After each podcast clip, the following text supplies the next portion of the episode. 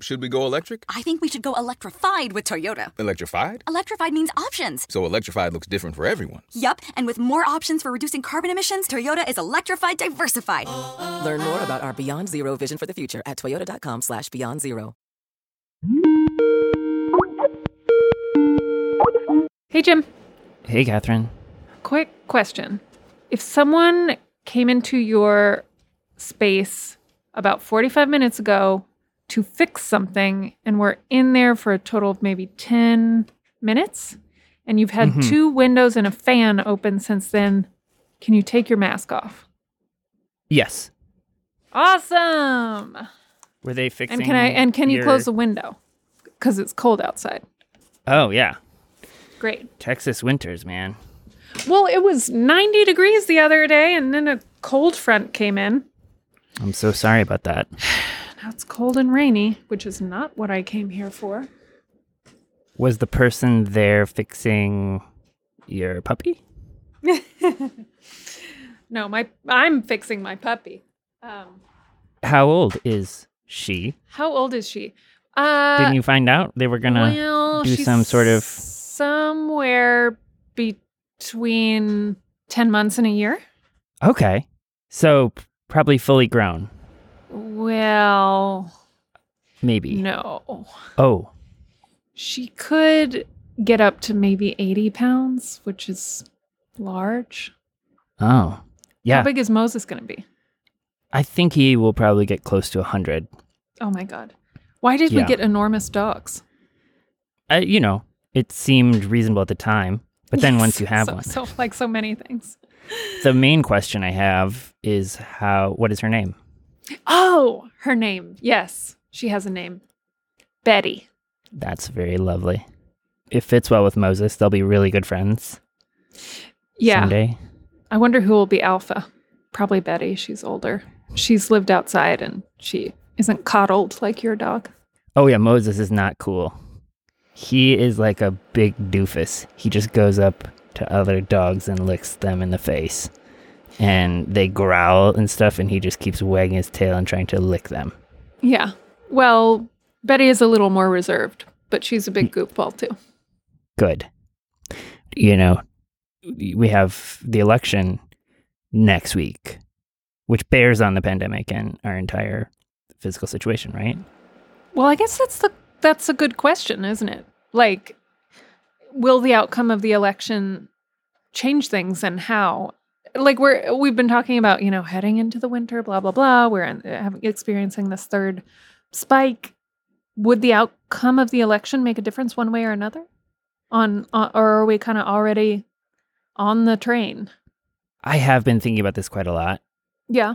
There, you know, it, I think that it's sort of like a, a puppy. How so? Your early response really shapes, you know, how the puppy is raised and what they experience in their first like two years of life. Mm. We'll do a lot more to determine how they are when they're 10 years old. Not that you can't, you know, teach an old dog new tricks, as they say, but there's an early period where you're really setting the tone for what the national response is going to be like and who's aligned with who and, you know, how big are the threat is. are you and- calling coronavirus an old dog? Not yet, but we have already sort of gotten into some trenches and ideas uh, that are not ideal in this country, and the ship gets harder to turn the further into it you get. Is my sense. Not that Hmm. This is fascinating because you're usually very optimistic and you're like, we can, it's not too late. And now you're like, nope, the die is cast. well, I wouldn't quite say that, but I, it just gets harder to change. I think we should bring in Ed. Ed Yong has been covering the pandemic for before the kind of before there was a pandemic. Hello. Hey, Ed. Oh, hey, Ed. Hi. How are you? I'm okay. I'm still here. I endure. You, you persist. I persist. Um, we, we were discussing on a previous episode that the answer is supposed to be not too bad. Oh, but I mean, I'm British, so not too bad is already the default. Not too bad means like everything's great. Yeah.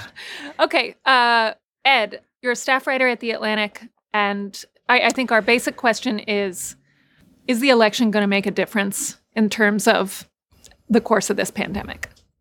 I mean, it can. It, it's so. I think the way to look at it is that the election gives us a chance to avert one truly terrible timeline.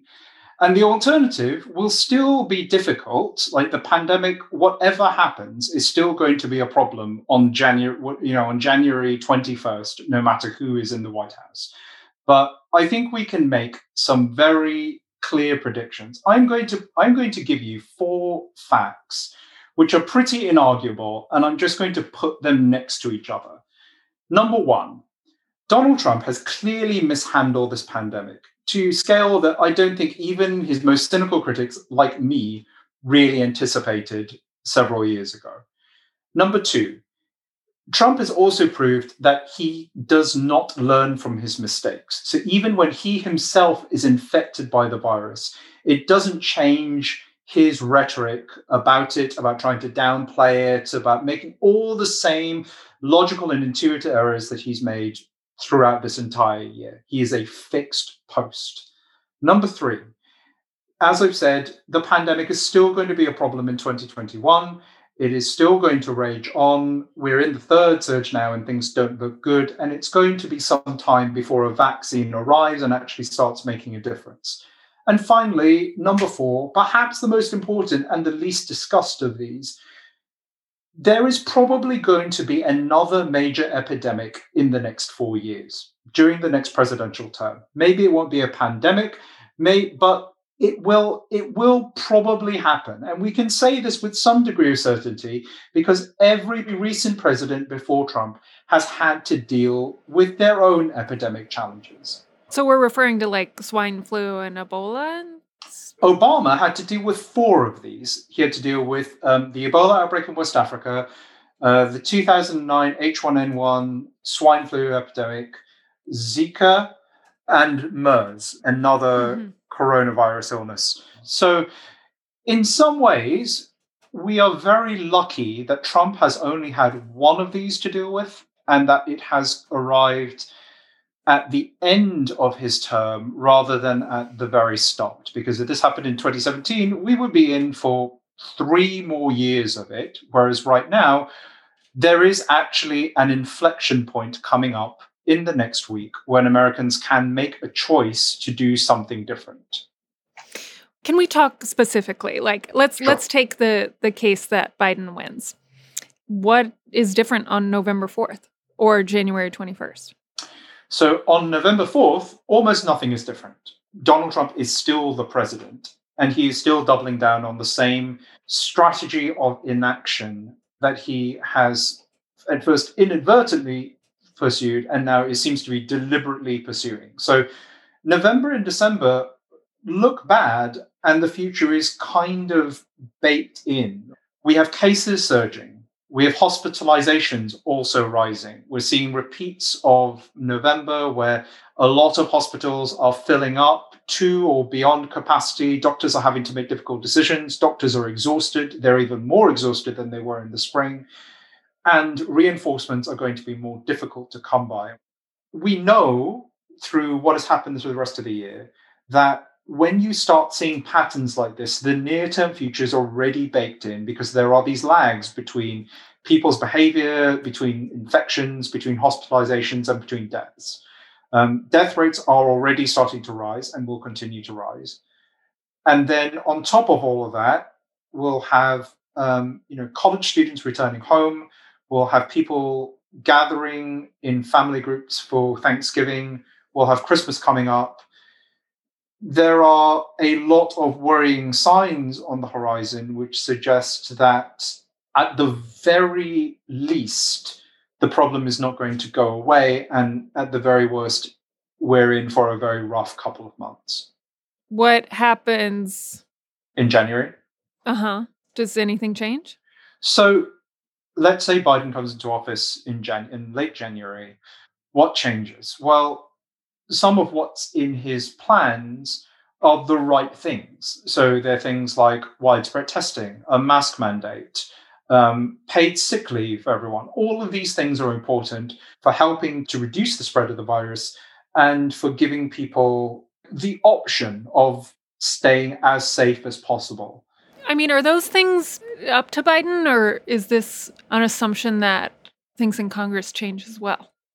I think that a fully functioning federal government with a leader who actually understands the stakes of what is happening and can marshal the power of the federal government to coordinate an actual strategy for controlling the pandemic, which we've not had so far. We have had weak, detail free plans and a total lack of coordination, leaving responsibility up to the states. If we do something different, if we have a leader that can actually take this seriously, I think it will make a difference. I mean, it's mm-hmm. got to. And like, it's, yeah. you know, it's not going to be like suddenly final week of January, the pandemic is under control. But I think that we can take steps that are just not being taken. Like the federal government is, it's a bit like a battleship, right? It's got immense power, but it takes some time to turn the thing. But it, it's not going to turn if someone isn't actually trying to turn it, which is the situation we're in now. The thing that I worry about, and that I don't have a sense of how this is going to play out, is communication and the information issue. So, one of the mm. massive problems this year has been that Trump has misled people virtually at every chance he gets. His Twitter stream, his press conferences, his rallies, all of them have been potent sources of misinformation about the pandemic, and they have undoubtedly made things worse. Now, if you have a president who actually says the right things, who tries to unify people, who gives calm um, and evidence based information, who attempts the sort of rallying, uh, community spirit building rhetoric that past presidents have tried to achieve. Will that make a difference? I would hope so. But then again, even if Trump isn't president, he's still going to be tweeting, right? He's still yeah. going to be in the news and people will still want to hear what he's saying. So, how does that problem change if the person who's talking from the Oval Office is making more sense? I would hope that it makes a difference, but again, I don't think it suddenly like flips everything to normalcy. Mm-hmm. Right. You know, you've written a lot about how our response has been undermined by systemic issues like underfunded public health mm-hmm. um, social safety net issues. How much of this, you know, that's not going to change overnight just with the president, but if the Senate is won, if there's some unanimousness in who controls different branches of government, does that have a possibility to really make a difference in these issues that you've highlighted?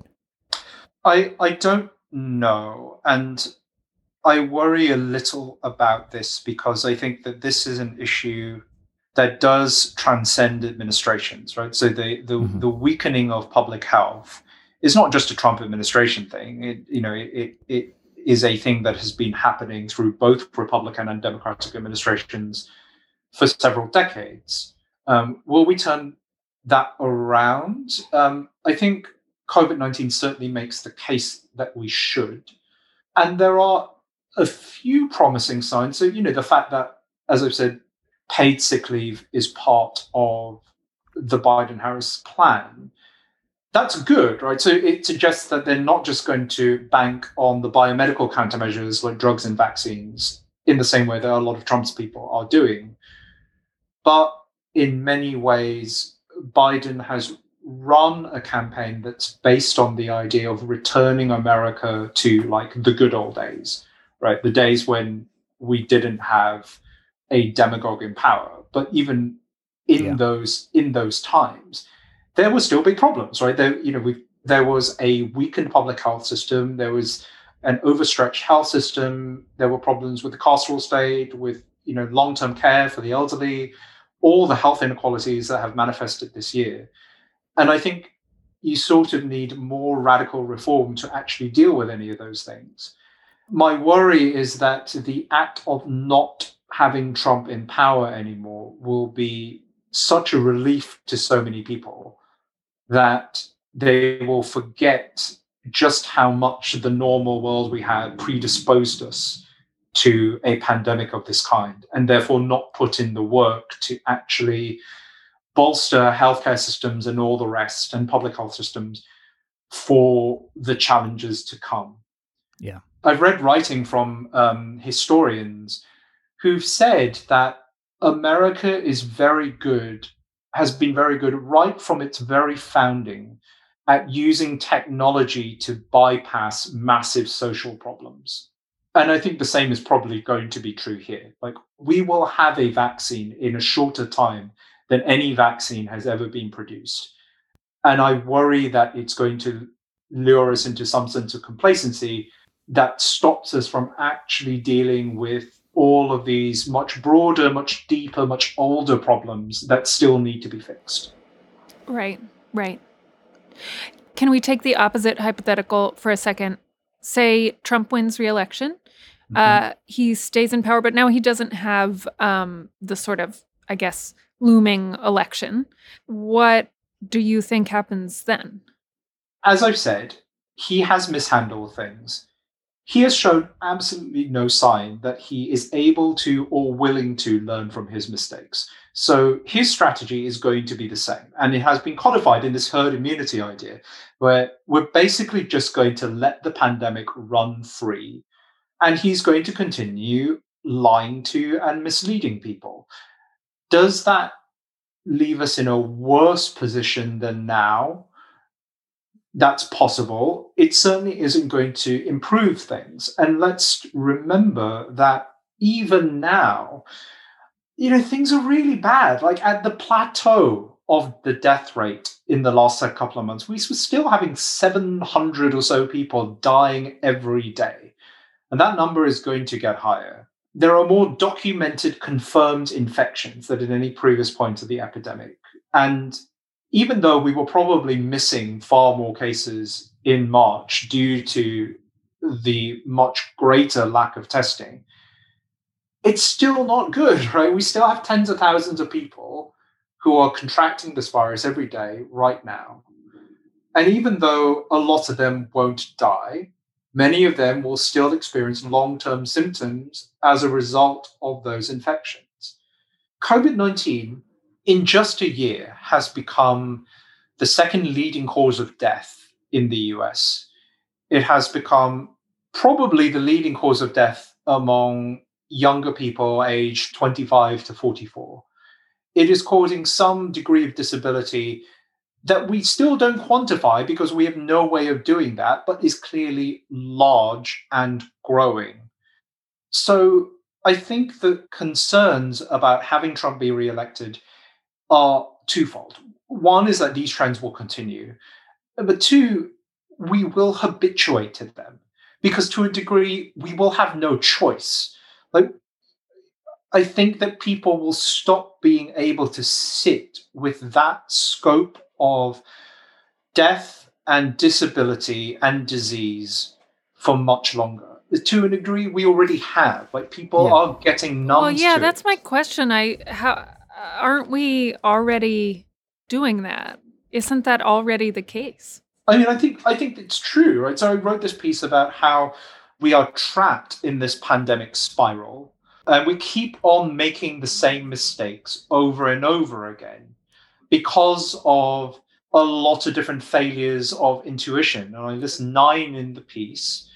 They are things that people have made, that you and I and our listeners have probably made over this year, that leaders, administrators of schools and colleges, mayors and governors have made, and that Trump has absolutely made and made a lot worse for everyone else. And the ninth of these, the very final one, which I think makes all the others worse, is exactly this habituation to horror. That we will become numb to this. And I think, Catherine, like the, the last time we spoke on this podcast, you, I think, very rightly said that one of the problems is that America accepts the unacceptable. And that is the risk here that COVID 19 should be unacceptable like the degree of devastation that a virus that should be controllable has cost is enormous and yet it's just going to become another thing, much like school shootings or police brutality that Americans come to accept as the background horror of their lives. Yeah. Yeah, I mean, I think that is my. I guess when I'm thinking about the election, I feel like that acceptance happened already. And I don't know how you unwind acceptance of that. I mean, we've seen how hard with like gun violence that has been. Like, sort of resensitizing ourselves to a horror seems to be very difficult for maybe all people everywhere, but especially us. I mean, I would argue that part of this desensitization is the fact that nothing is being done. Yeah. So it's not just the folks who think that the pandemic, you know, is a hoax or or whatever. It's also the people who really understand that it is a problem, but see nothing being done. Yeah, and it's Um, just not and it is- possible to live if you are powerless individually to do anything about it. it. At like sustaining a level of sadness and agitation is just like maladaptive. Like Right. it doesn't I mean, help but- you and it doesn't help anything else. Yeah. And, and and to be clear, like we're not powerless. Like we can do stuff. Like it's it, it, if the federal government won't do anything, then it's up to individuals, and individuals have a ton of power by things like masking up, staying as safe as possible, um, you know, avoiding crowded, prolonged indoor contact. We can do a lot, and and the the really the real tragedy, I think, of this year is that Americans really did a lot and a lot of stuff that wasn't natural to them. This is not a generation in this country that has experience of things like masks or um, you know physical distancing for prolonged periods of time. Right. Um, and yet, people were surprisingly willing to take up these severe inconveniences to protect each other and to stay safe. Um, but I think there's only so much you can keep up that energy if you see that nothing is happening, right? Like if, if there's a sense that people are playing that role, but the government is not, and is just sort of leaving people to bootstrap their way through this crisis on their own, at some point people are going to get fed up. But that does mean that I think if you have a government that is actually functioning and that does take action, and if that action then leads to the type of control that we have thus far lacked, I think that will be motivating. Or at least I hope that will be motivating. You know, I think that will it will certainly give me more of a sense that you know that the darkest possible future is can be averted that we we still can do something about this crisis Got it. Thank you, Ed. Um, Ed, did you know Catherine just got a puppy? oh that's nice Yeah. well i'm glad someone's having fun what's your puppy catherine She's maybe a Great Pyrenees, which means she's enormous and she's one, and her name is Betty. And Aww. she likes to chew on things primarily as her main activity. And honestly, you know what? She does not care about the pandemic Hmm. or the election. She's like just not depressed at all about that. fantastic i'm very happy may we may we all eventually join betty Do you Betty, have any? Betty for um, president, honestly. I mean, uh, well, sure, but also we already have a president who doesn't care about the pandemic, so That's true. you know. Zing. Wait, Ed, do you have a, a dog fact for Catherine? Uh, uh, anything about the biology of dogs or anything that uh, you could that might help her in her new life as an owner? Dogs are good. Dogs are, you know, well, that's a fact. Yeah. Fact. Right. Great, great fact. to what- This is Great why I am a nature writer, guys. I can't wait, can't wait to get back to it. Oh wait, hang on. I'll tell you. I'll tell you a dog fact. Okay. All right. Um, dogs famously have a great sense of smell. hmm So when we sniff, we push odors into our nose on the inhale, right? So we sniff, our nose picks up what's in the air around us, and then we exhale, and that volume of air gets pushed out, and we become kind of smell blind for a bit. But dogs keep on getting odors sucked up into their nose on both the inhale and the exhale because of the way their nose is structured.